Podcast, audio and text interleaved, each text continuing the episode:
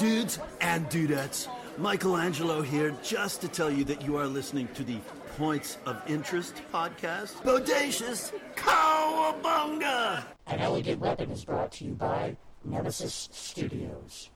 What are y'all doing in here? We're smoking reefer, and you don't want no part of this shit. An elegant weapon for a more civilized age. This is a journey into sound.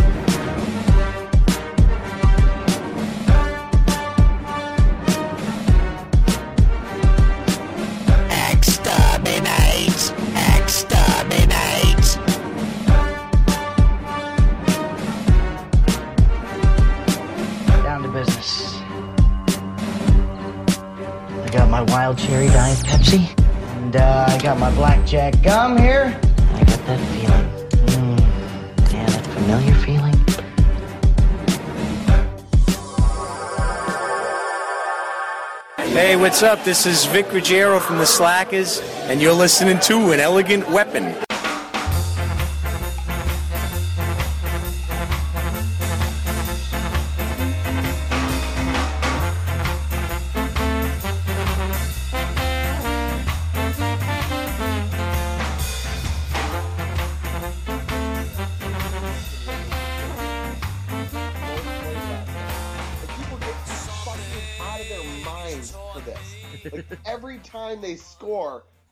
Going nuts. So me being the asshole that I am, I'm just going, "Oh my god, the ball went through the hoop! The ball went through the hoop!" Going, You're not at the arena. They can't fucking hear you. Knock it the fuck off. I want to enjoy my beer. So yeah.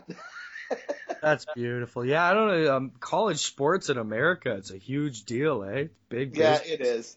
Oh, by the way, I'm Derek with Drunk on Comics. So, uh, Oh, are we just going ahead and uh all I- I, cool. I, I figure that's pretty much how you roll. I know you record right from the start. so- Pretty much. Um yeah, that's what we're doing, kids. In this case, we're uh we're sitting with a very very happy, smiley, jovial Derek from Drunk on Comics. yeah, it was a good night. You know, uh, beer and dinner with my dad, and then the hockey game, and uh, you know, quick stop back at uh, my buddy's house to uh, refuel on another beer, and uh, then heading back out to the bar. Nice. What else do you need, man? That's uh that's a perfect Saturday night, you know? Well, you know, a little comic book action wouldn't be bad. Oh, this is true. Well, let's see if we can uh, fill that void in your evening, shall we? Oh, absolutely. What do you got on? What do you got on tap? Um, I got I got more of uh, a bic on Flick. Oh, well, wait. Hold on, listeners, while he flicks his bick. They give you the, Aven- the, the Avengers weed, the Hulk, the green, one big green bud. That's what the weed's called, Hulk. The Hulk. Give him that green weed that you got in that bag right there. Marvel weed that's in the bag right there. The Hulk. The Hulk. Buy it. Get your prescription tomorrow for the Hulk. Not the dark green, the iridescent green. Rage machine, baby. Cheers. There you go. Was that was that appropriate enough? That was beautiful. You'd that think, was You'd think I might have listened to your podcast once or twice. just once or twice. So, oh, so you're the guy. Yeah, I am the guy. And actually, um, th- this is. I have no idea what you have for intended for this conversation, so I'm just going to run with whatever the fuck I want to talk with. But uh, yeah, um, are you are you on Stitcher? I am on Stitcher. Yes. Okay, we just got on Stitcher. Okay. Their stats are terrible as far as like trying to read Yeah. how many people are listening. It's horrible um, for figuring that out, but then the stats you do find are the ones that hurt you. Like, are the ones that like kind of get at your heart a little. Cause the one stat you usually see right away is who's listened and when they've stopped. Yeah. So you can see who's gotten through a full episode, but then you see like a bunch of people who tried it for five minutes and were like, nah. Well, okay, so so we put it up, and as soon as it was up, I listened to it, and it and I listened the entire way through on it, and it still doesn't show that I listened all the way through. Oh, really? Okay. Yeah, so like I mean like I and I knew I was like the very first person because I was like checking like every half hour every day for you know a couple days till it went up, and then it, it, the next day it's like yeah no one's listened. I'm like what? And then Yeah. it's like yeah one person listened they listened for three minutes and I'm like no that's not right. So yeah I was a little I was a little frustrated but Stitcher's anyway, we're- weird that way. Yeah, when I when I first put up on Stitcher, uh, I've almost forgotten about it since, to be honest, because every time I've checked it, we don't get much traffic off there, and like you said, it's kind of hard to read. So I only ever put it on there because it's kind of the podcast thing to do, right? Like it's another nice platform to have your show on. it, it's nice for the Android listeners. Yes. Uh, from from what I found, because I mean, we were on iTunes from day one, Mhm. and we were on iTunes and on our own website, and that that worked out great. But you know, the Android listeners are like going, "Hey, we you know we don't have can't don't can't use iTunes. What can you do?" And I'm like, I don't know. I mean, I'm not a computer guy. I'm a, I'm a comic book nerd. You know. like, uh, so like people are like, "Hey, get on Stitcher," and I'm like, "The fuck is Stitcher?" so It's yeah, good for up there- mobility too. Yeah. Yeah, we've been up there for a couple weeks, and it's been uh, it's been good. But yeah, I'm I'm watching highlights by the way of uh, my Detroit Wet- Red Wings uh, destroying your Toronto. Uh, what what are they? The the Oak Leaves. The make the make me laughs. Oh, that that's what it is. yeah. Although I I tease, I got a lot of respect for the Leafs. Uh, original six, you can't go wrong. They actually had a really good beginning to the season. They came out strong and they kind of stayed there, but then the past little while, uh, you know, they just fell apart. Uh, goaltending problems and stuff, and totally. Well, I, I can feel it on goaltending. We got Jimmy Howard, but anyway, this is not a sports talk. Not So, uh, in any way. Yeah. Oh, just disturbing in a way. So what are you reading right now, man? We we haven't chatted comics in a while. Um, I haven't uh, been reading tons other than the the usual stuff going on, uh, like you know, like your Batman's, and uh, I've been reading. Well, I've really been digging the Masters of the Universe versus DC Universe. Tony's loving that too. Yeah. Um, I, I I read the first issue, but like, I mean, my pull is so fucking big that I just I'm like I can't. I just I really can't. Mm-hmm, I hear. And it was interesting to me. Are you reading Saga? Uh, I haven't kept up on it. It's something I know I need to catch up on because it's it's, it's a good thing. I read like half of volume one. Dude, volume three just came out two weeks ago. So What I saw was incredible. What I read was incredible. But like you said, like you say, I was just had a pull list too big at the time and and whatever going on. But uh, yeah, dude, Saga is something you cannot miss. they call it the Star Wars of this generation. Like It really is. That's It- what I'm it- hearing. It really truly is. Now the other book that you should not be missing, as far as ongoing, is Afterlife with Archie. Yeah, this is uh that's the weird Archie one, right? Like uh, yeah, it's it's it, the the premise of the book. Now it's uh it's written by oh god, I hope I don't screw it up. Um, Roberto something Sacasa, Okay. Aguirre Sacasa, Roberto Aguirre Sacasa, and it's drawn by uh Francisco Francavilla. yeah, yeah. And anybody that knows Francavilla's art knows that it's just gorgeous and weird and creepy. Like he he does uh it's the Black Beetle. Um the Black Beetle or the Blue Beetle, I can't remember. I apologize. I'm terrible at these things sometimes. I believe it's But- Blue Beetle, but yeah. uh, well, yeah, it's it's it's the pulp noir kind of, you know, thing. It's not Right. the DC whatever that is, but oh, okay, all right. yeah, so it, it might be the Black Beetle. I've got I bought the trade and I was like, and I still haven't read it yet. Um, but his artwork is gorgeous, and it's it's basically it takes all the Archie characters, and what they do is they. Uh, are you familiar? How familiar are you with Archie? Well, I'm pretty familiar with Archie, and I've also heard you guys talking about this a lot on the show because, uh, Yeah, yeah, you've been talking about it, and it sounds like a crazy concept. yeah. So so for people that have any kind of idea, you've got Jughead who has his dog called Hot Hot Dog, and Hot Dog gets hit in the road, and Jughead takes Hot Dog. Oh, spoiler warning, by the way. As always, yeah. yeah. Hot Dog takes his dead dog to Sabrina, the teenage witch, to try and bring bring the dog back. Beautiful.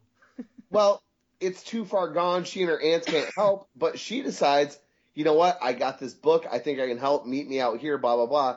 well, they bring Hot Dog back, but Hot Dog isn't Hot Dog. Kind of Pet Sematary like, you know. Yeah, And- Frankenweenie-ish. Yeah, and Hot Dog bites Jughead, and Jughead becomes the first zombie. And so the zombie outbreak happens in Riverdale. But these are not, it's not comical and cute like your normal Archie comic. It's very real world setting, and you're dealing with, with actual real issues of like Betty and Veronica are both vying for Archie's, uh, Archie's attention, but yet it's not like that. Oh, I like you. Oh, I like you too. Like that cutesy. No, it's like, like you find out Archie's been been dipping his dick in both sides. you know? That's such a weird concept because it's it's it's an interesting concept enough to take something like Archie and put it into Zombieland, but to not have it comical is that's the true original concept of it. You know what I mean? Yeah. 'Cause you figure it'd be like, and in no way do I mean this as a negative, but when you think Archie and zombies, you'd almost think more fanboys versus zombies type, right. right? The- and yeah, the the humor. There's no humor in this book. And I tell you what, the last issue that came out, I think was issue four. There's a scene in there where Archie goes home to try and, and, and find his parents. And he goes home and there's like there, there's flashbacks where they, they show him getting his dog Vegas as a puppy and he's a little kid. And he goes home and dad's already gotten uh, dad's already turned into a zombie. And so he goes home and he's able to rescue mom. But when he walks in, here's Hot Dog, the zombie dog, and his dog Vegas fights off Hot Dog. and it is, dude, I welled up with tears. really, Because there's like little thought balloons for, for his dog Vegas going, run, Master Archie, I love you. Run, you live. I'll, I'll die for you. I mean, it is, it is just heart wrenching. holy shit. and you're like, oh my god, because like anybody that's had a dog, like, Yeah.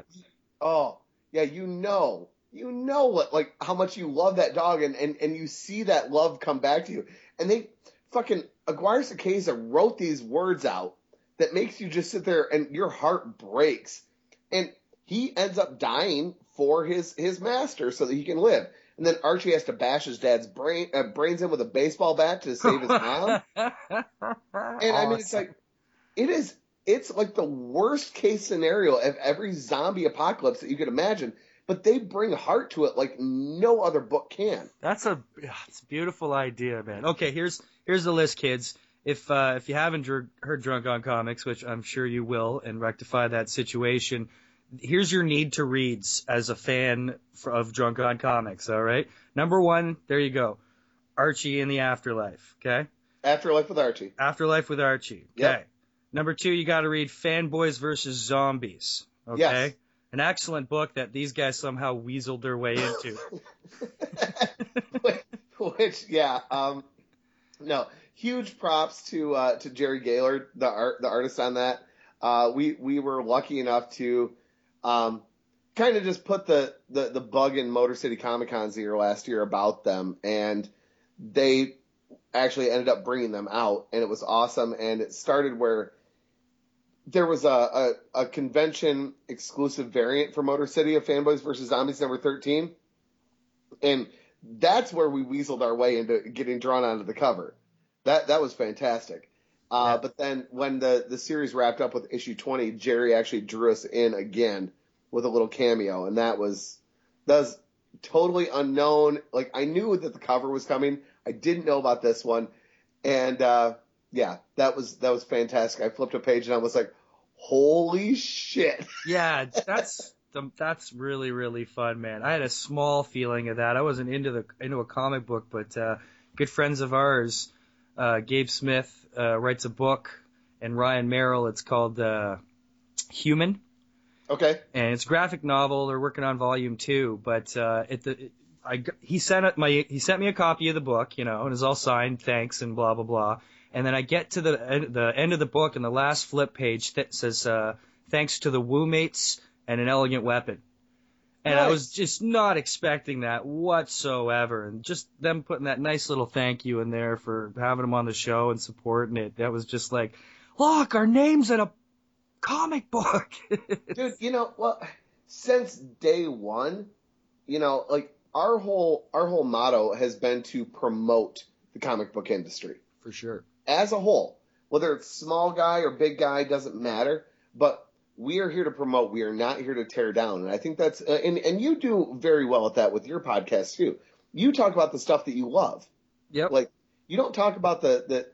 It's so easy, and I and I was looking through Stitcher because like now that now that we're on there, like I'm like, oh well, hey, here's this, here's this. They they're giving me all these recommendations. That's cool, and I'm like, oh okay, um, and one of them that popped up is this guy that his whole gig is to rip on what the worst things in the industry are, and I'm like, who the fuck wants to be your friend? Yeah, who wants to hear that? I don't. That's just. It's sad. It's it's so unnecessary, and uh, some people just get up, get their rocks off on weird shit. Some people just want to watch the world burn. The size of a tangerine. But lastly, you also have to read Daredevil because you Yes. make me want to read Daredevil like a summon a bitch. Yeah, and and if I tell you what, if if you just kind of want to get a little bit more of a what if kind of Daredevil, you really should read Daredevil End of Days. That Okay. that book, I could not sing the praises of this book uh, uh, anymore. It was uh, written by Brian Michael Bendis and co-written by David Mack. David Mack did some painted pages in there, but the main pencils in that page in that book were done by Klaus Janson, and then there were some other pages done by Bill Sienkiewicz, um, which, by the way, I did mention um, Motor City Comic Con here earlier. Uh, Bill Sienkiewicz is actually going to be at Motor City, so Very nice. that's that's huge for me. Um, but the collaboration of the team on this, I mean, it, it really was the the ending to Bendis's story, Bendis and Mack's story on on their Daredevil run, and it's set in this somewhat near future. And I'm not spoiling anything by saying this, but four pages in, Daredevil dies but it's an eight issue miniseries. And you find out, like, by reading this, you'll learn more about Daredevil than any other thing that you can ever pick up. You just have to remember that everything that you're reading is in the past of this book, which is technically kind of the current now. Okay. So, Yeah, yeah. You know, it's it's it's a little little, little fuck with your head time travel kind of thing. Okay, so how has it worked with Daredevil as far as okay, Daredevil's a, a 60s, right? Daredevil first comes about.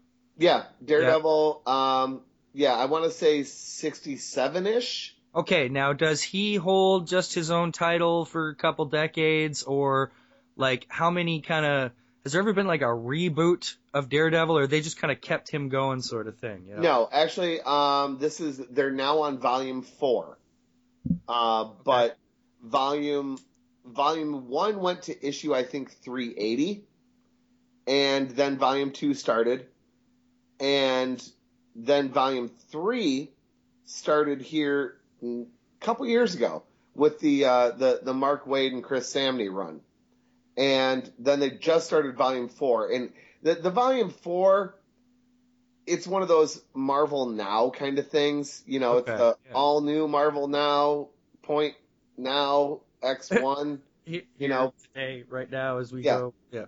we're, it's it's a Marvel Now. We're gonna put a number one on it so we can sell more issues. Thing. now it's it, and the reason I say that the creative team didn't change, so there's no reason to renumber it. But they're renumbering it because Daredevil is for the well. There was a brief es- escapade, but uh, Daredevil has moved out of Hell's Kitchen in New York City, and he's now living in San Francisco. oh, okay, that's a pretty big change. So yeah, it, it's it's a big change in the story arc, but it's still the same creative team. Because didn't he get disbarred as well? Yeah, he did. What did he, what did he get disbarred for? Uh, because of the fact that he admitted that he was Daredevil, Oh, and because he's an attorney who has sworn to uphold the law in every aspect, by being a vigilante, he's breaking the law. And they're like, basically, the, the Bar Association, more or less, in, in Waid's story, said, We appreciate everything you're, you've done, but by law, you cannot be an attorney anymore. So he was disbarred in New York. However, he had practiced law in San Francisco at one time, so he's still technically All right. allowed to practice law there. Okay, Little- now Little catch. I heard this on your episode when you had your lady lawyer friends on. Which that was so much fun. Oh, it was ridiculous fun. But the problem with it is you have to do it again because I have so many questions. Okay, well then, then, then, any of your listeners or any of our listeners, you, you want legal questions answered about superheroes, send them to us because we will do a we will do a repeat performance of that. It was amazing because I do love how you, uh, you guys actually didn't take. Well, I knew you'd take this kind of perspective, but you really dove into it, and you actually looked at superhero law as if the superhero universe existed. Like you looked at law from within it, between the characters and their actions, type thing. Well, yeah, I mean, it's Right. like, you, you know, if if you if you want to be able to believe, then it has to be realistic. Oh, of course. And and yeah, you suspend certain amounts of disbelief here and there, but at the same time, if you want superheroes to be embedded in the real world, you kind of have to go, all right, let's take a look at this. How realistic is this? Because I think I think that's people go, well, yeah, a guy can fly. Oh, he's got he's got radar sense. Oh, he can shoot lasers out of his eyes. Oh, he can fart, you know, fire rockets. It fought You know, thunder. yeah, whatever. And everybody's fine with that, but I'm always the guy going, why isn't he being arrested? yeah, yeah. And How is- kind of, How's there yeah, no that's where it viable suit? from. I how well what also sprung to mind is I have a few questions that I would also ask just about the industry itself. Well, You know, yeah, we we uh, we we had questions like that, but we never quite got around to them. What what questions in particular are you looking for? Oh, I can't. I I'd have to actually formulate them more properly. But I remember listening and hearing when something would get talked about, and I'm still kind of curious how some stuff works just uh, trademark wise, copy copyright wise, you know, between the companies and stuff like that. How there's so much like how at times there can be so much animosity between two companies, yet at, and then at other times there's like crazy crossovers in print, you know. Well, and and actually that a new one that has has popped up was Marvel was trying to get Thor and Loki and Odin and all those characters trademarked for comic books. But the problem is those are mythology. You can't, yeah, that's That that's in the public realm. absolutely. And it, it's funny because it started right before going back to fanboys versus zombies. Loki Ragnarok and Roll, written by Eric M. Esquivel and drawn by our good buddy Jerry Gaylord. It's a four issue miniseries from Boom Studios. Was about to hit stands. They're like, well, we have the rights to this. No, no, you have the right to that version of Thor, yeah. But Thor is Thor. Yeah. Loki is Loki, which, by the way, um, anybody that isn't reading Loki Ragnarok and Roll, it's a four issue miniseries from Boom Studios. Go pick it up. That book is fun as shit. yeah, I mean, it's like, it's silly, it's cool, but God, is that introspective? Oh yeah. Like, you wouldn't expect it from a fun book like that. It's uh, it's it's one of those books where, and I actually was was so moved by issue two, where I reviewed issue one on my podcast with my buddies, but we try and change up the books that we talk about, so you're not talking about the same book every month when it comes out. Issue two, I was so moved, I'm like, shit, I'm not gonna be able to talk about it on the podcast. I actually wrote a review. I don't I don't write reviews. you were that into it, yeah. I'm a podcaster. I'm lazy. I talk about shit. yeah. You know? and and I sat there and I went, like, fuck. I'm like, I gotta talk about this. Because the dialogue written by Esquivel in that book, I swear to God, it's the conversations that you wish you could have with your friends. It's you you imagine these conversations before you have them, you're like, I would say this and this and this and this and this and this. And that's exactly what what he wrote. Even though when you you say it, I'll be like, I like pizza and puppies. it's like, fuck, you know. but no, it's so so good. But anyway, to come back full circle, yeah, Marvel was trying to trademark that shit. It's questionable as to whether or not it had to do anything with this Boom Studios book that was coming out, but the timing was kind of awkward.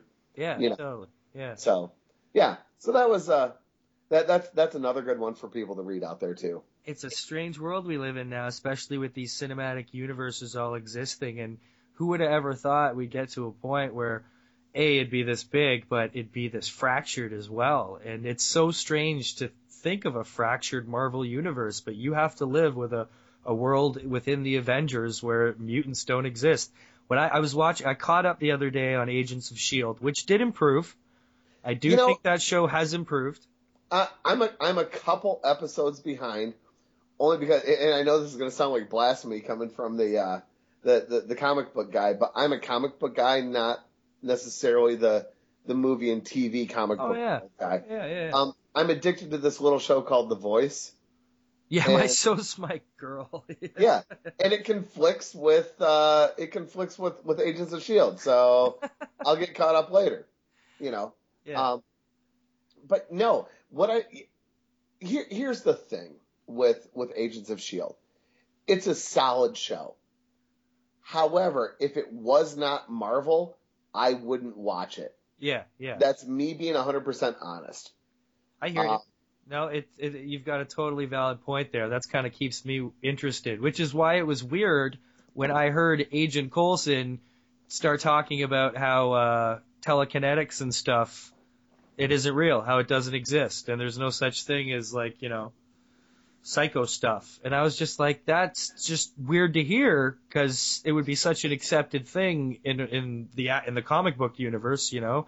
Well, of course, there's mutants. Of course, there's people with that kind of ability, you know. Yeah, it's uh, it's fucked up. The, the fact that they, that they can't work the shit out between the, the, the two shows Yeah. or between the, the multiple studios, whatever it may be that, that, that it is. They'd make a trillion dollars. Well, yeah, and the thing is, but the problem is, they want to make a trillion dollars on their own. They don't, and they're like, well, you can make half a trillion. No, no, I don't, I don't want to. Oh, sorry. Oh. Man down. I'm trying. I'm trying to like. I, I was trying to be sneaky and go back to the kitchen and get another beer and open it and walk around with my iPad. But yeah, it fell. Oops. Fantastic stupidness. This this this is why. This is why me and my buddies had the show called Shit Drunk on Drunk on Comics. Which It's a good thing you're not usually this jovial when you're recording the show. no, no. I mean, this this this is more fun. I get to sit back and bullshit. This is the kind of stuff that if people are smart enough to come to conventions where we're going to be at, this is the kind of fun that they can have in a conversation with us. Absolutely. This is how I am all the time. This is how my buddies are. You know, I mean, Yeah. and, and, and big shout out to you know Kevin and Tony and Matt too, which they're they're off doing their own thing tonight. This was just kind of a hey, let's let's Yeah. sit around and bullshit and talk. You know, um, because I've been wanting to get back on your show for a while, and it's just it's hard to uh, to work out schedules with the guys. So I'm like, screw it, let's do this. Yeah, you know, it's awesome, but it's impressive that you guys can actually get all your asses together once a week, and uh, you Dude, guys are the takes- perfect mix. You guys have, I've said it before, you're unprofessionally professional. I appreciate that. you know, I, and I'll admit it, it's it's a lot of work. It really is a lot Oh. of work Yep. for us to do what we do, but we love it. Yep. You know, and everybody kind of has their own job, you know, and everybody's got their own little thing that they do behind the scenes, and you know, it's some people are more on the technical side, some people are more on the on the upfront, you know, kind of sales promotion side. Uh, you know, it, it's just everybody's got their own little thing, and uh, it, it's it's a lot of fun and it's rewarding. I mean, I'm not gonna lie, we started this whole thing with the idea that maybe we get free comics and get into conventions for free. You know, that that was because it started. I, I have you heard our story how we started? Have I told you this before? I'm pretty sure, but go ahead and refresh our memories. It was more or less. I moved from my home hometown, well, adult hometown, I guess you'll say. It's not where I grew up, but uh, Grand Rapids, Michigan. I moved an hour south to a town called Kalamazoo, and yes, there is actually a town called Kalamazoo. Kalamazoo. Yeah, and so I moved down there for for a job. It was a job opportunity I couldn't pass up, and I'm like, I'm not paying for cable. Like, I'm not going to pay for cable for one person. It's stupid. Cable's way too expensive. And so I'm like, well, I'm bored. Um, so I started listening to podcasts. And I'm like, I'm gonna find some comic podcasts because you know I only have so many people that I can talk to it about. I started listening to comic book podcasts, and after about six eight months, one night I'm sitting there at the bar with Tony, and we're talking comic books and stuff, and and I go home like a couple nights later. I'm sitting there thinking, I'm like, why the fuck are we not recording our conversations? Because realistically, what we're talking about isn't much different from what a lot of the other podcasts are out there doing, but we have a lot of fun with it. Whereas a lot of times it gets really technical, or they just talk about just the story, but they don't talk about the actual creation of the comic book. And I'm like, why? Dude, let's just give this a shot. People listen to dumber shit. So, so we we looked at what it was going to take to do it, and uh, yeah, we we started. We created a Twitter account and a Facebook account um, before we even started recording. Yeah, And- that's nice. You got you just got to set yourself up to come right out of the gate, you know. Yeah. Yeah. Got everything set, and then we're like, all right, well, what are we going to need to record? You know, Tony and I were, were first on board. He's like, well, I think my brother would like to do it. I'm like, let him know. I'm like, I think we should get Kevin involved, and he knew Kevin, was friends with Kevin. He's like, I think that'd be great. And so I called Kevin, and Kevin's like, I'm not reading anything current. I'm like, that doesn't matter. Just come on, let's have a conversation. Which has Now- been a happy side effect because it's gotten him reading more than he had in a long time. Yeah. Oh yeah. Yeah. I, well, happy for for him, happy for us. I don't know necessarily if it's as happy for the fiance. I just, I just I don't know. Like she she could be totally happy with that.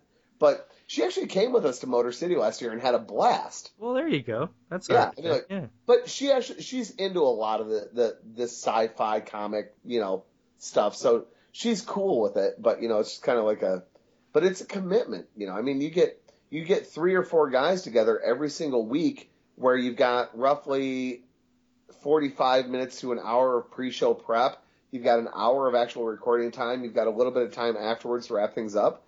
You know, you're asking, you know, guys with families and their own lives to to sit down every single week and take that that chunk of their day every weekend out. Oh yeah. Automatic. It's You know. dedication. It's uh it's definitely a you know, you, you have to do it for the love of it because there's no other reason to.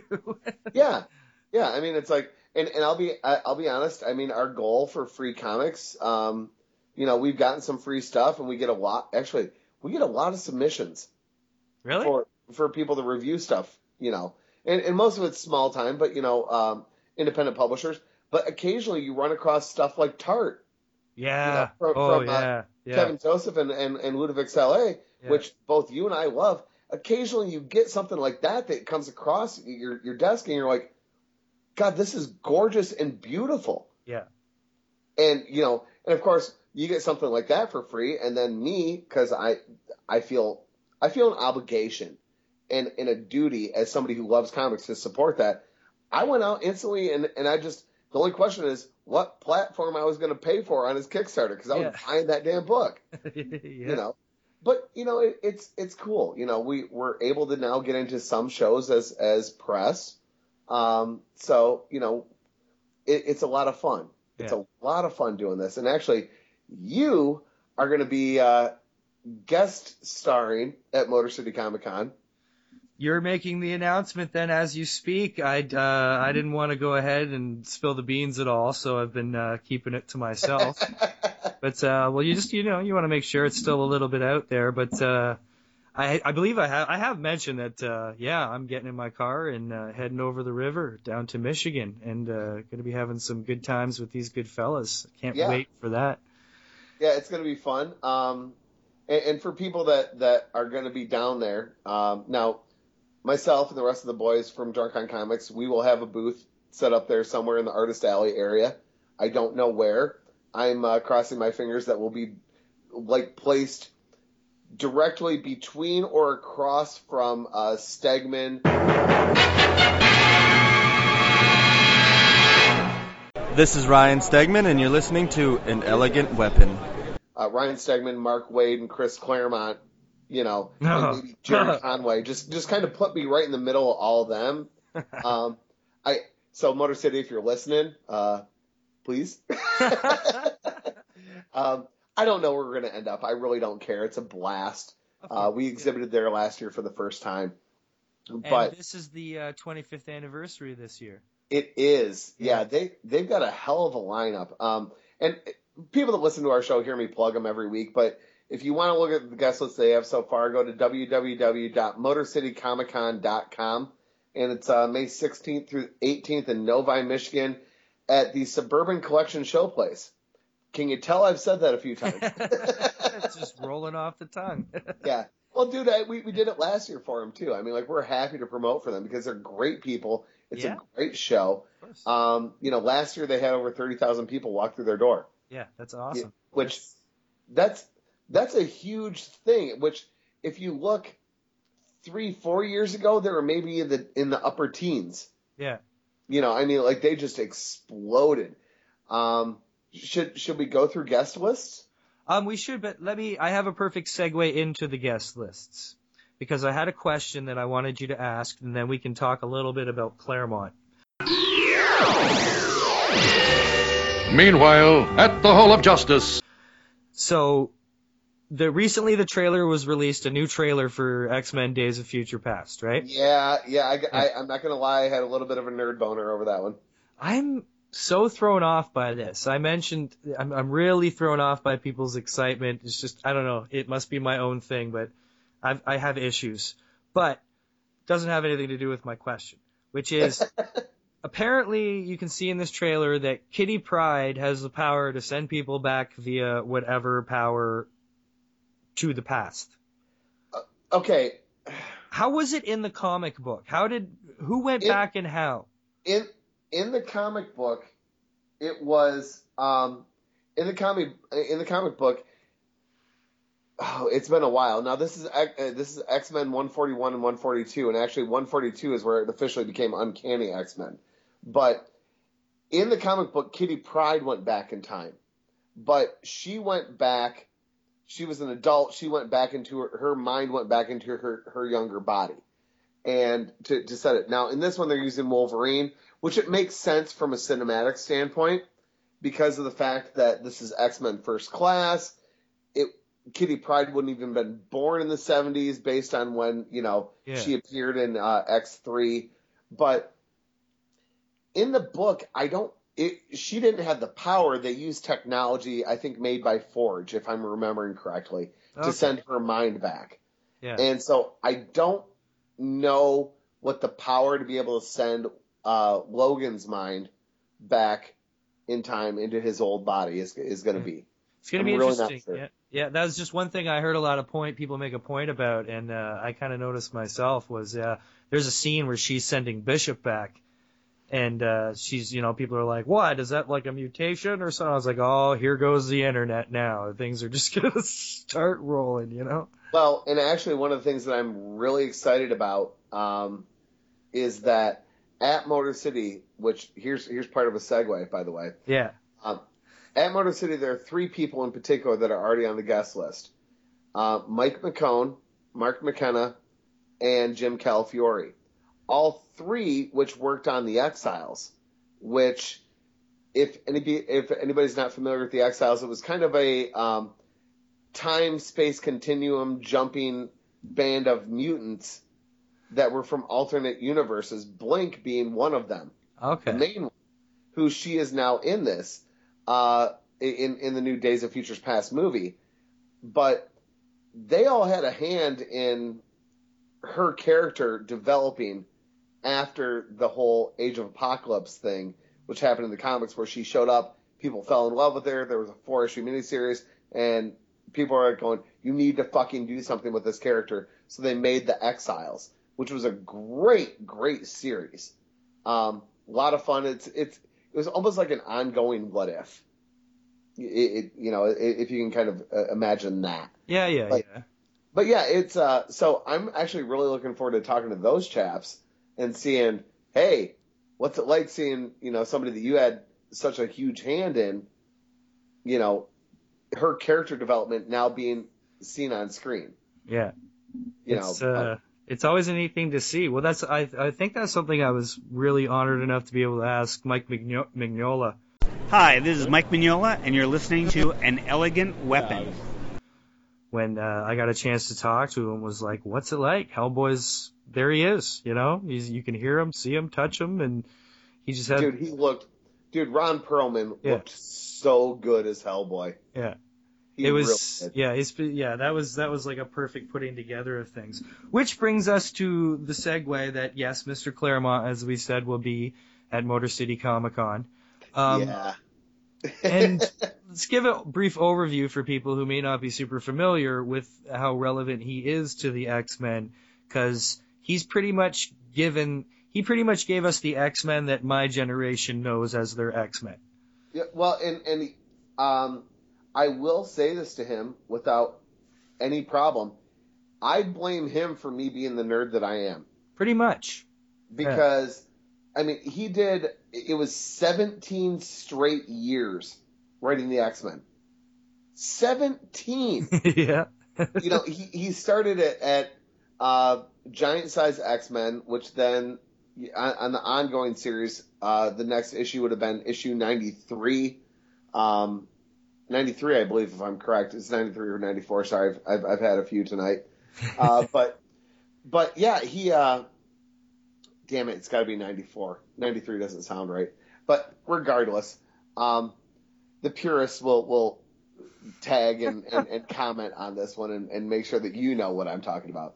But yeah, 17 years. I mean, you know, he's the guy that created the team of Cyclops and Storm and Nightcrawler and Wolverine. Um, who the hell else am I forgetting in here? Uh, Colossus. Colossus. Yeah. Yeah, yeah. I yeah. mean that that that team basically more or less the uh the the animated series team. more or less. well, Yeah, yeah. You know. for I sure. Wait, which But- debuted, I believe, Giant Size X Men number one was when this really Yep. came That's, together. Yeah. yeah, that that's one of those holy grail comics that I would love to have. Really, I have that. I fucking hate you. Do you really? Um, yeah, I have that. You don't have that? That's not a crazy expensive comic or anything. In good condition, it is. Mine's not like mint, but it's not like falling apart. But uh, it's Yeah, I, w- I want to say I want to say like a, a a near mint minus is still probably eighteen hundred, two grand. Maybe I'm thinking wrong. Maybe I have a second printing or something. Because I, I know I have it, but uh, maybe it's uh, it might be a second printing or something. Because I did not pay anything near that for it, so I bet you it's a second printing or something. Yeah, I mean like because I I have uh, damn it, you're gonna make me look at my my my freaking uh, at my list because it's bothering me now. This whole is it issue ninety four. um, but Yeah, Yeah, hold on I- one sec. I'm gonna grab my Xbox. Hold on. it's ninety four. And now, kids, while he's away from the microphone, this is where you hear the bat signal come in. Sorry about that, kids. But yeah, it's issue 94. And uh,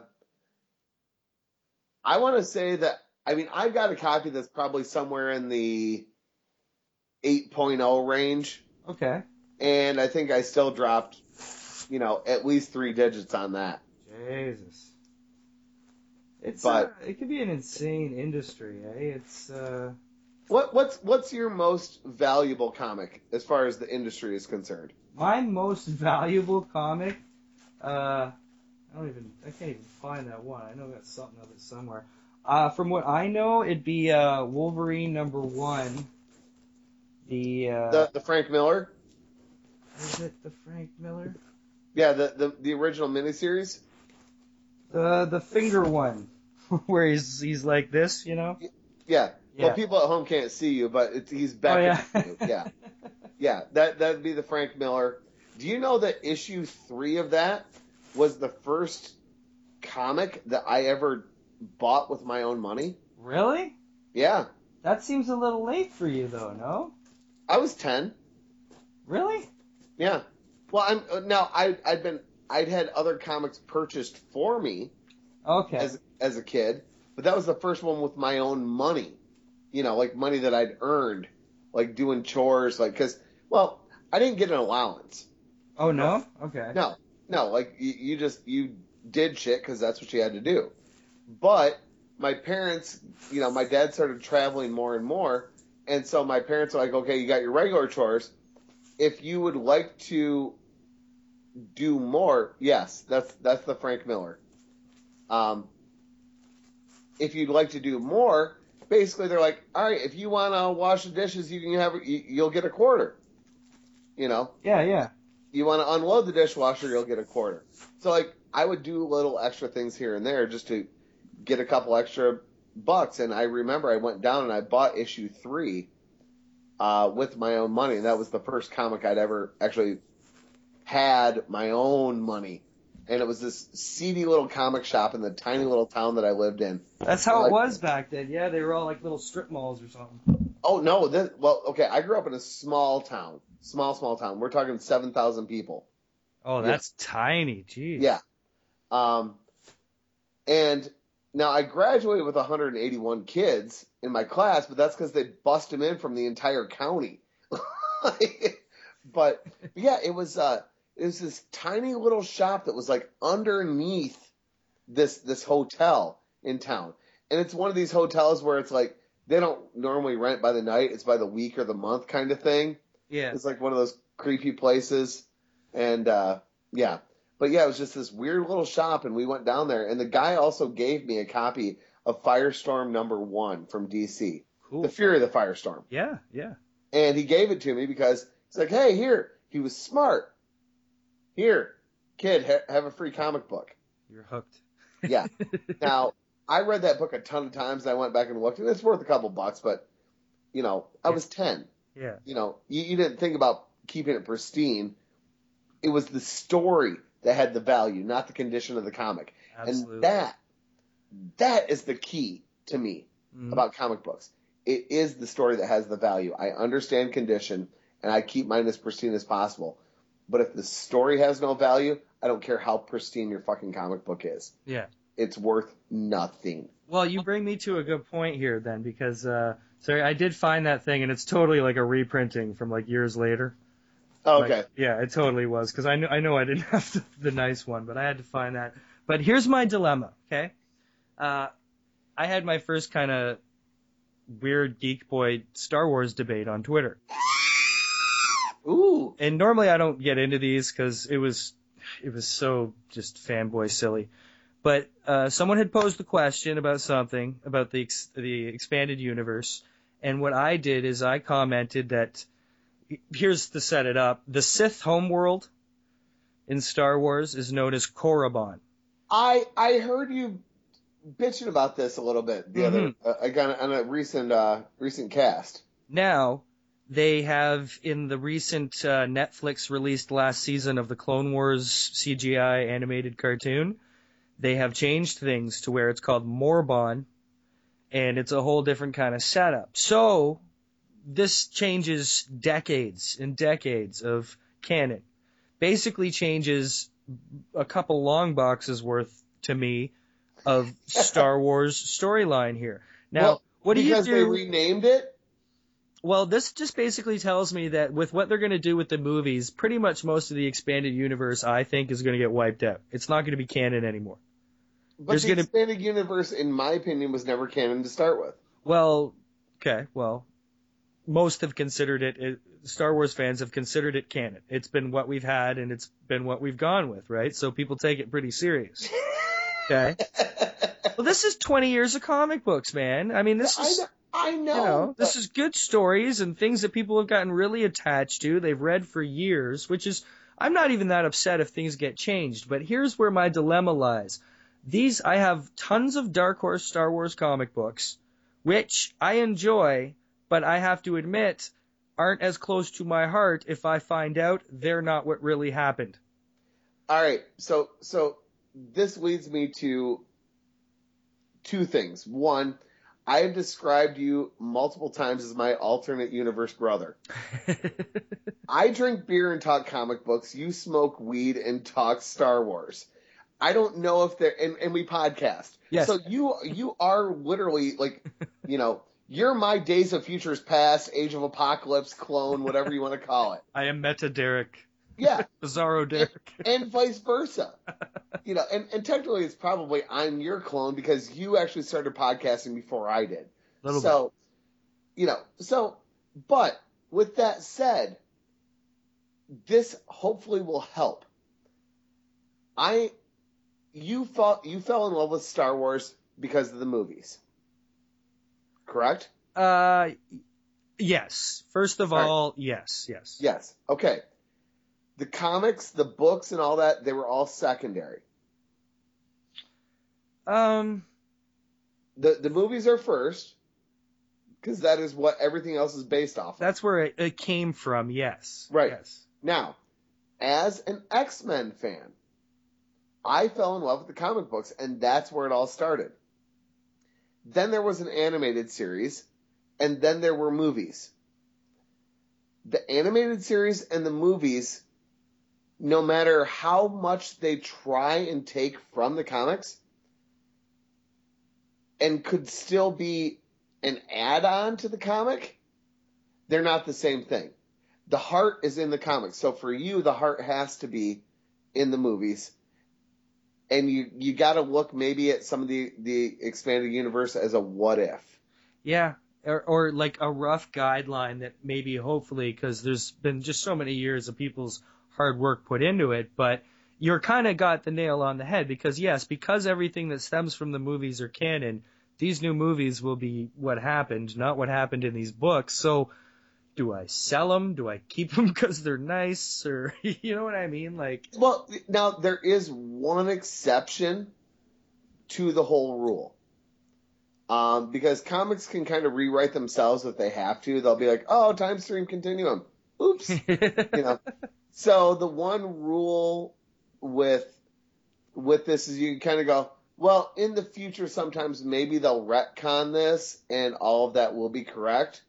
Um, but as far as the movies, I still prefer to believe that Jar Jar Binks didn't happen. You know, he's Like- kind of a extremely necessary plot point, but sure. he was a plot point, but he didn't have the role in the movie, in my mind, that he actually did. Yeah. I just I choose to believe what I want to believe. That's It's okay. it's a it's a lot easier. It's open way. to your own personal interpretation. That's the beautiful thing about it, you know. Well, yeah, I mean, otherwise it gets a little creepy. You're like, Yeah. wow, brother and sister are making out. Oh, yeah, what's happening there? yeah, that's that's not comfortable. Well, here's the thing. What I could do is if I, because I'm about the story. What I will do is still pay serious attention to whatever new Marvel comics come out that are Star Wars. That's what I will still consider to be Yeah. the chronological order. So that makes me almost tempted to take my entire dark, maybe not the entire. There's probably a lot I'd keep out, but there is probably a good chunk, like like the legacy, basically anything that the movie would be replacing, like the afterwards stuff. Mhm. I could go sell that or trade that for so many Batman comics.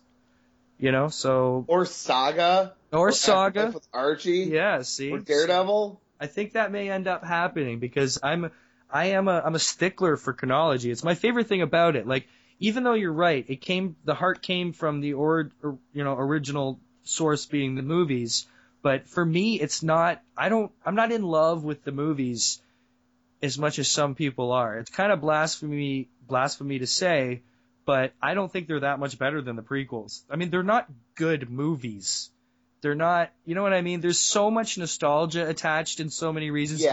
they were groundbreaking and, and beautiful, this, this, and that. But for me, it's always been about the Jedi. That's why I got into the comics. I was like, I need to know where they came from, who they are, where they went. So I need to know everything. And that is what got me into the Star Wars comics. My okay now now you being a Star Wars fan, I, I'm sure you've seen these. My favorite meme of all time, the Star Wars memes, is the one where you have Sir Alec Guinness standing there as Obi Wan, and uh, I, I'm I'm I'm gonna find it. And it's he's got that serious look. He goes, "Now that's a name I haven't heard since I threw your dad into a volcano and cut off his legs." that is my favorite meme of all time. I have seen that. That is a good one. Yeah. Yeah, there, there are some really good ones, and actually, I found one, and actually, I, I, I will probably be posting this. I'm gonna try and see if I can get you to see this. yeah, I saw that the other day too. It's it's Luke on top of his tauntaun, and the little speech balloon coming out of the tauntaun says, I want you inside me. that like I fucking love that shit. yeah, there's some smart people out there. They do Yeah, some look, shit. smart, smarter than me, or at least more sober. You know. Uh, another very exciting uh, person who's going to be attending Motor City Comic Con. Oh, Uh, besides you and me. well, besides us, of course. Yes. Yeah, we'll we'll let this guy tag along if he feels so. But uh, John Barrowman of Okay, Doctor Who Torchwood fame. Ex- explain to me, John Barrowman, please. John Barrowman uh, is a super fan favorite because he is an obvious and genuine fan himself, right from the get go. Uh, since he got, he's also got a really interesting quirk about him, where he is in real life a bisexual male who on TV played a bisexual character. Which you don't normally meet that many bisexual people. Really, really weird. It's a really, it was a really weird element to to that season and th- those few seasons of Doctor Who that really threw an interesting little twist on things in there that were just compounded by the fact that this guy in real life is a retardedly huge Doctor Who fan who's who's pretty much the same way. Do you know what I mean? That that's actually uh very well, yeah. I like I noticed on Motor City's uh, Facebook page how many like likes and shares he was getting. I'm like, I've never heard of this guy. Yeah. But you know, like I'm just now starting to try and learn about uh who who the Yeah. Who's are. yeah. Um. Yeah. It's uh. Yeah. It's a So- process. Don't just don't put any pressure on yourself. Just enjoy it when you have the time, man. Yeah. You know? No, that well, and, and Motor City does a good job, I think, of bringing some some good quality media guests Mhm. in, as well as a, a lot of really solid uh, comic guests. Media side, off the top of my head, the ones that I'm excited for. Um, well, okay, I'll give their big their big name is Shatner. Big name. Um, okay, you know, like, I mean, like for me, yeah, like it'd be kind of neat to see him in person, but I'm like, I don't know what I'd talk to him about. I'm like, hey, so uh, you know those Priceline commercials, Kaley Cuoco, she's pretty hot. You know, I mean, that's I'm more interested in like finding out about her from him than I am about talking Star Trek. I'd just talk Canada with him. I'd be like, hey man. Yeah, And know. actually, we sent I each want other. to get, I want to try and get that dude drunk and take him to sing karaoke. That's that's what that's that's actually my goal. You can get Uh, a talk karaoke. Hey Bill, let's let's let's go do some karaoke. I'm buying drinks. You know, that would be just awesome. Uh, but yeah, so he's he's one of the big names. Um, I can't remember the actor's name, but he played Shane in The Walking Dead. uh, Josh Bernthal. I hope I'm. cor- Yeah, Barenthal or something like that. Yeah, I hope Tom I'm pronouncing that correct. Yep. Yeah. Yep. Uh, they got him. Um, and then the the ones that I'm excited for, Joey Lauren Adams Yeah. from uh, Chasing Amy, Yeah. Mallrats fame, and uh, Love and a 45. Or sorry, yeah. no, that wasn't her. That was Renee Zellweger. That's where I first discovered Renee Zellweger that I liked. I don't know if you've ever heard of that movie. Classic 90s movie with Gil Bellows and Love and a 45. It's almost like a cheap man's true romance ripoff. And it's called Love and a 45. And if anyone could find that, it's one of those cool alternative 90s movies that came out after everybody wanted to be Tarantino, you know? yeah. Well, oh fuck Tarantino! Don't start me on that one. Yeah. Fuck you! Um, but yeah, she's gonna be there. Um, Billy Zabka. So for people that are not old school but are up on their How I Met Your Mother, he's had some guest appearances recently on that show apparently. But I'm more excited about the fact that he played Johnny Lawrence in the original Karate Kid movie. Yep. The the bad guy, if you will. Sweep the You know, leg, the- Johnny. What? you have a problem with that, Mr. Lawrence? No, Sensei. Yeah, I fucking love that movie. I'm super excited about that. Um, other 80s movie pop icon, uh, Andrew McCarthy. Which is awesome. Weekend at Bernie's. Weekend at Bernie's, Mannequin, Rat Pack. St. Elmo's Fire. Yeah. Um, got, oh, Less Than Zero. Did you ever see that movie? Ah, it's too long ago to remember, and I was Less Than. Zero had him, Jami Gertz, and Robert Downey Jr. Robert Downey Jr. was addicted to coke. They were all like right out of high school, Yeah. rich kids going to college. oh my god, I mean, just breaks your like just, just terribly sad movie. so good. Um, but yeah, he's he is fantastic. I can't wait to actually see him there. Um, media side, I think those are the ones that I'm I'm I'm big on. Yeah. Um, but they got uh, Kristanna Loken, who was in uh, BloodRayne and Terminator Three. They've and I'm I'm just trying to remember who else they've got. She's Canadian, I believe. Oh, so you got an in. If I'm correct, I believe she is. Yeah, the Uh, girl, right? Yeah. Yeah, uh, Drea De, Di Matteo from Sons of Anarchy and The Sopranos Mm-hmm. is going to be there, and then um, oh, Karl Urban. Oh, he's gonna be there? Really? Yeah, yeah. Guy who played uh, Dredd in the new uh, Judge Dredd movie, and he was Bones on the Star Trek movie. Yeah, Lord of the Rings. Yeah. Yeah, Lord of the Rings. Yeah, so like he's gonna be there. Um, they they got a lot more uh, like the the other kind of fun, like I would say, kind of off key celebrities, like the people that are kind of the more niche market. Not that Billy Zabka isn't one of those, but he fits my niche, so that's all that I care. um, but they got like Burt Young from the Rocky movies, the guy that oh, played that's Paulie. right, Uncle Paulie. Hey, hey, Yeah. Paulie. Yo, yo, Yo, Paulie. Paul. Hey. Yeah. Take it easy, Paulie. You know, they, they got him. They got the guy that was. They got one of the guys that was in Airplane. They got Dawn Wells, who was Mary Ann on uh, on Gilligan's Island. Which She's a, she's a regular on the circuit. dude, she is a sweetheart. Oh yeah. Have you ever Have you ever met her? No, but I've I've heard and seen and yeah, she's one of those obviously sweet people. Yeah. This was five six years ago at the after party at Motor City when when Motor City was obviously smaller than it is now, and it was it, at this hotel. It was it was like a double tree. I mean, it's not like anything like even like a big hotel at the time or anything, but everybody's just kind of milling around hanging out. And I have my Grand Rapids Griffins jersey on because the boys were playing that night. And when they play and they're at home, I wear my jersey whether I can be there or not. Doesn't fucking matter. They're my boys. I'm supporting them.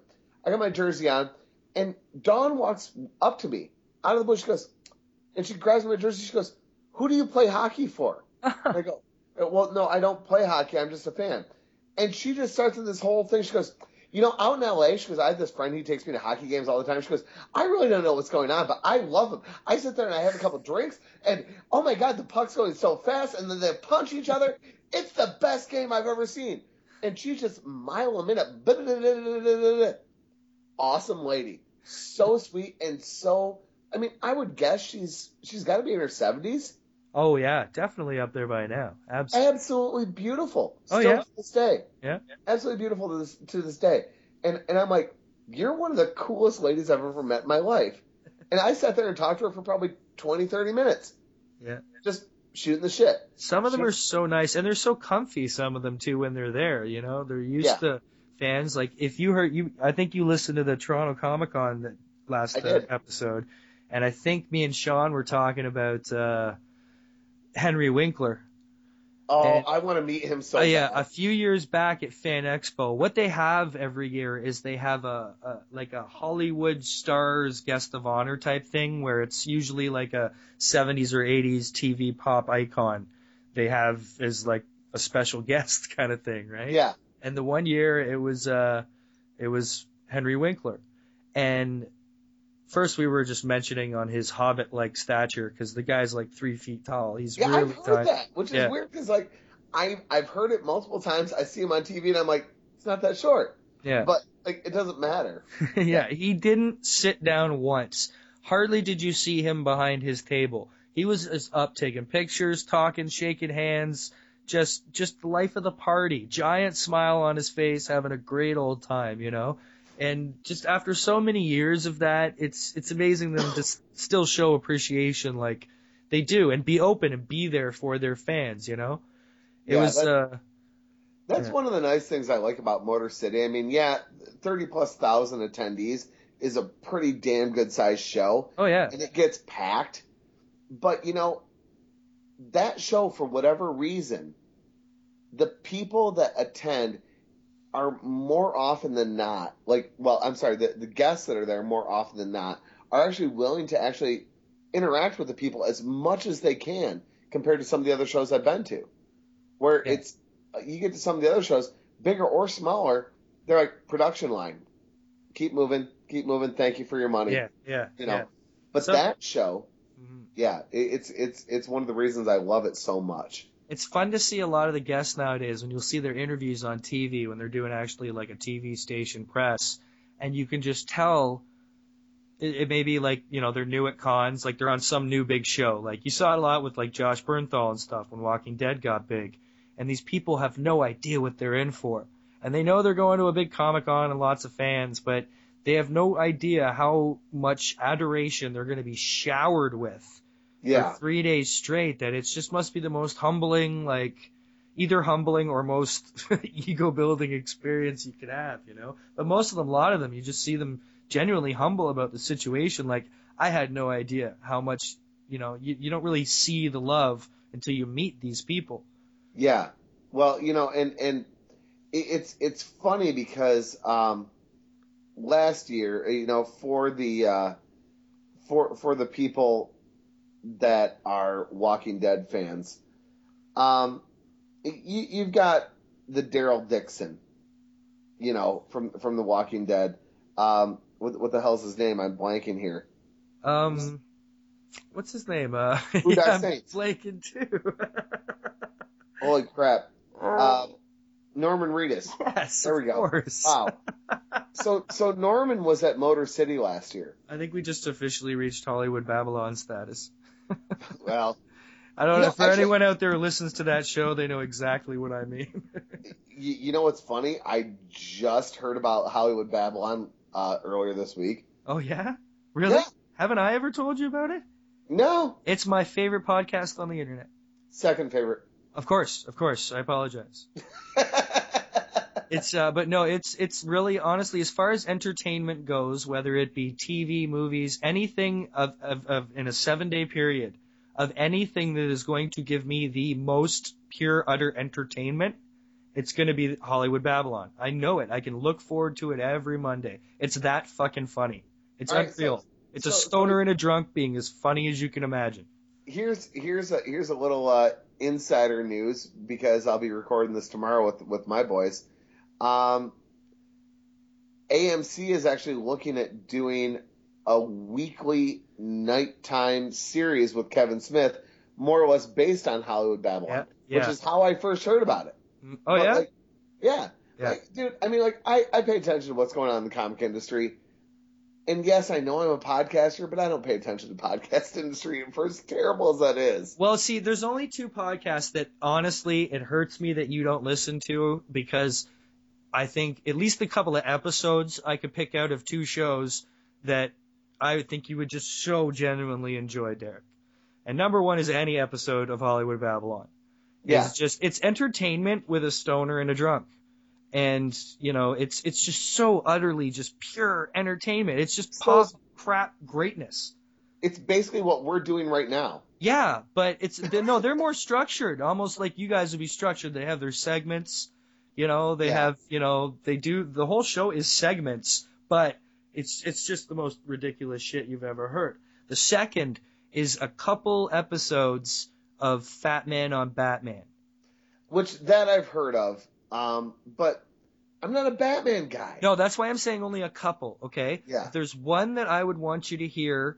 Uh, sorry, there's three. There's three uh, I would want you to hear. Number one is uh, Neal Adams. Okay. And that's just great as a general fan. Like, yeah, they talk Batman, but it's it's way more than just Batman.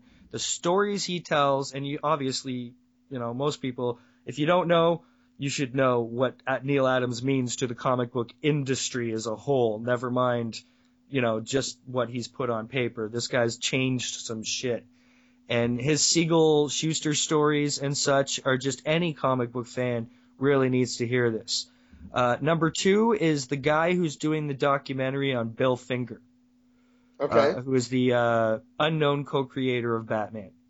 He's the uncredited unknown co-creator of Batman, and he like uh, Claremont spent like 20, 30 years on Batman, created pretty much 90% of what the Batman Wait, lore Claremont? is.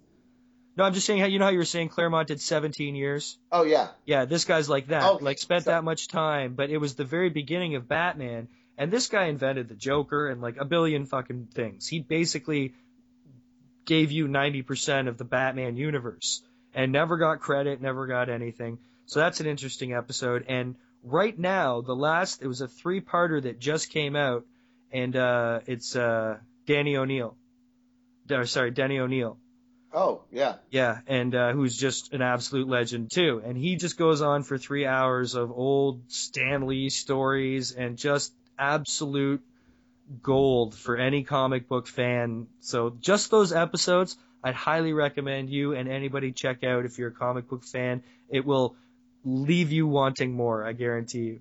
Speaking of Stan Lee, and this, this is this is a side note, and then I'm actually gonna um, have to leave you. Yeah, you're because- getting yawny, but hey, that's okay. Well, We- no, I'm not getting yawny. I'm running out of beer, and uh, the bar's still open. Um, but and, and trust me, I, I will be shutting the bar down. And it's this is a late night recording. yeah, we've but- been going for a while too. So. Yeah, that's fine. Yeah. Um, yeah, you'll have a lot of shit to edit. I think you know what? I think this has just been so much fun. We're slapping an intro, outro, and she's going up there. Yeah. Yeah. Uh, but did you see the Stan Lee Playboy interview? Um, recently? Yeah, it was. Uh, I actually I bought the issue a week ago. Okay. Actually, I went into a gas station and had to feel like feel like a filthy old pervert because they got it back behind the counter, and I'm like, Uh, um, I'm like, is that the current issue of Playboy? Yeah, I'm like. God, I feel. stu- Can you look on the front and see if that says there's a Stan Lee interview on there? She goes, "Yeah, it is." I'm like, "Yeah, give it to me."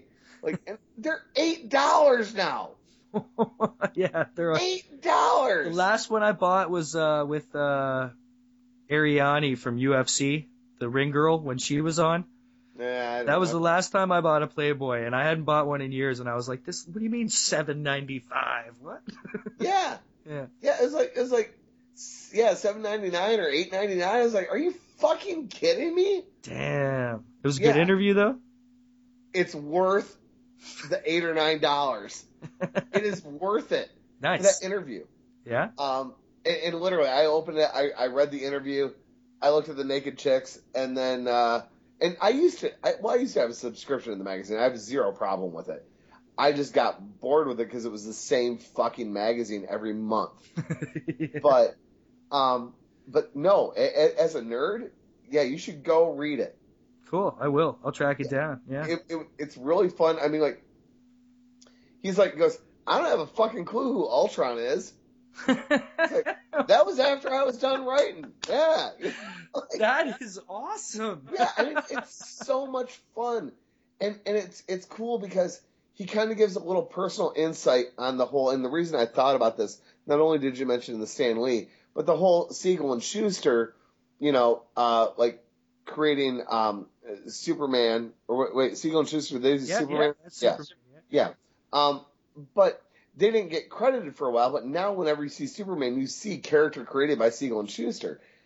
Whereas the whole legal like cases uh, for Jack Kirby and uh, Steve Ditko and all these other creators that were working for hire, it was interesting to see where he goes, I don't get royalties on these characters either. Yeah. And he goes, people think that I do. He goes, I'm just a face for Marvel. He goes, Yeah. he goes, I don't get royalties on him. He goes, but I created him. He goes, we did work for hire. And that was one of the most interesting things because you always hear about these people going, well, Stan Lee, Stan Lee, Stan Lee. And I thought the same thing. And I went, oh, wow. Mm-hmm. Because I assumed he was getting royalties. Mm-hmm. But nope, he doesn't. Well, you now gotta- the man's the man's made a shitload of money. Don't get me oh. wrong, oh, but he knew how to how to work his way into Marvel, how to make himself the face of Marvel.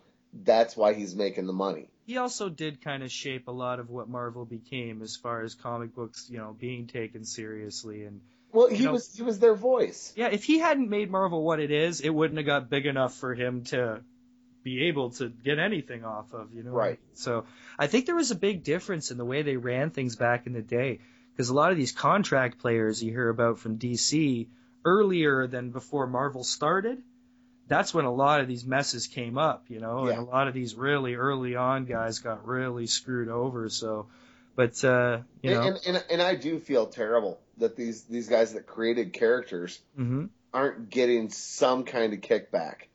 Um, but you know, it's boy, I mean, it, it really does tear me down the middle because I think about it. It's like you know, if I went and worked for Apple and I created a new iPad that you could just wave your finger over that you didn't have to touch. Do I get the royalties for life or does Apple? yeah, that's uh, you know, and, and it's a work for hire thing, and it's it's tough. I mean, because I want these creators to have the money, but at the same time, as a guy that goes, you know, I do what I do, and I work for another company, and I agreed to make this much money on it. Man, it it it, really is a moral dilemma. It's better now though. At least you know they did. They had to suffer for it, but they did pave a way. I mean, it's it's a much more respectable, actually possible to earn a good living working in comics nowadays. Yeah, yeah, it's yeah, uh, absolutely. Well, you know, and and and it was it was a different world back in those days. In the back in well, and back in the day, even twenty years ago, you know, you worked on smaller public uh, on on smaller publishers to try and cut your teeth to make it to DC or Marvel. Now. You try and work for Marvel to cut your teeth so that you can get your creator own book out there. yeah, absolutely. it's a different world. But well, Jay, It is a my- good world though. Yes. my my, my beer is getting empty here, sir. That's that's terribly wrong. You need to uh, run down to your closest public house and uh, fill up your tap. You know. Public house is that some weird Canadian term for a bar? Have you ever heard of a pub? Yeah, Pub comes from the old school English term for term for public house. I'm American. I barely speak English as it is. Well, that's your lesson for the week, kids. That uh, the word pub came from public house. Yeah. You know. So, So, uh, hey, uh, thank you for uh, letting me run rampant on your podcast. Anytime. That's what an elegant weapon is all about. You guys can keep your goddamn buds or books and boozes and We we have structure. I like I like I structure. but I love to be able to have a conversation like this every once in a while. And uh, yeah, it come May, we will Mm. Oh. be having. It's going to be a crazy, crazy live situation, kids, in May when an elegant weapon invades Michigan and we head down to Motor City Comic Con, hanging out with Drunk on Comics, who you can find at drunkoncomics.com and on the Twitter at Drunk on Comics and on the Facebook at Drunk on Comics. So, uh, and, and on the Stitcher and on the iTunes. Yes, you are now on the Stitcher. Welcome to the Stitcher universe. But Yeah. uh, Derek, yeah, as always, dude, always a pleasure. You're welcome by any time at all, and uh, I can't wait to actually shake your hand in May, my friend.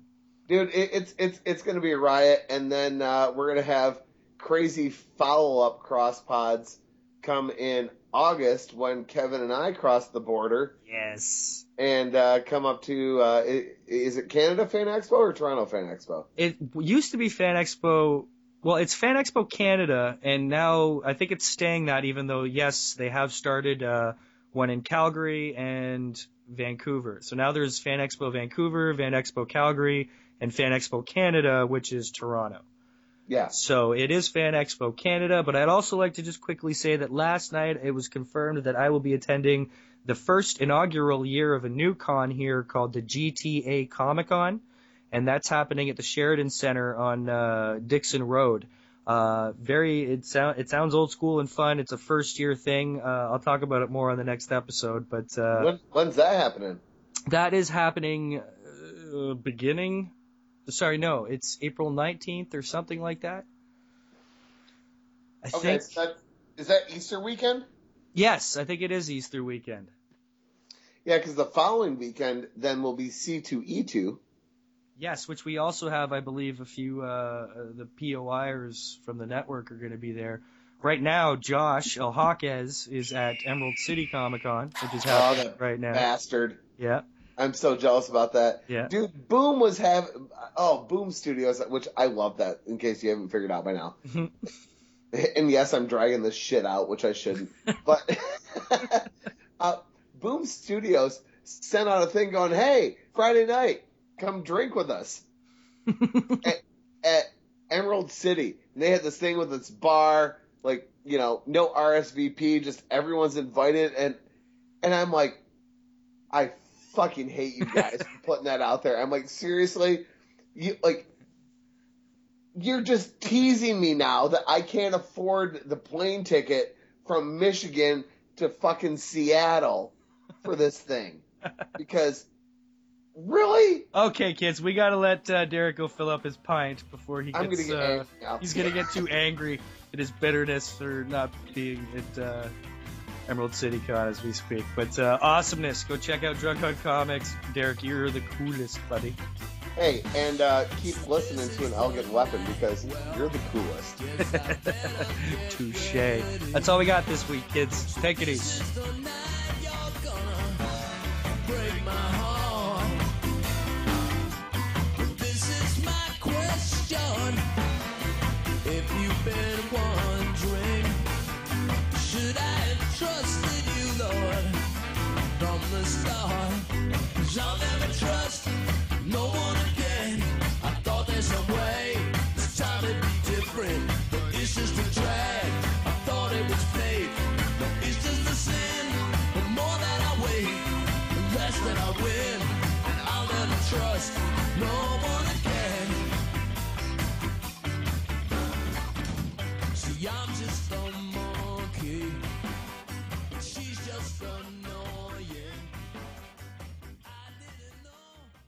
Was on Quaaludes. I don't even remember Oslo. But I remember Boston. And that victory was as sweet as the cream pie for which the town was named.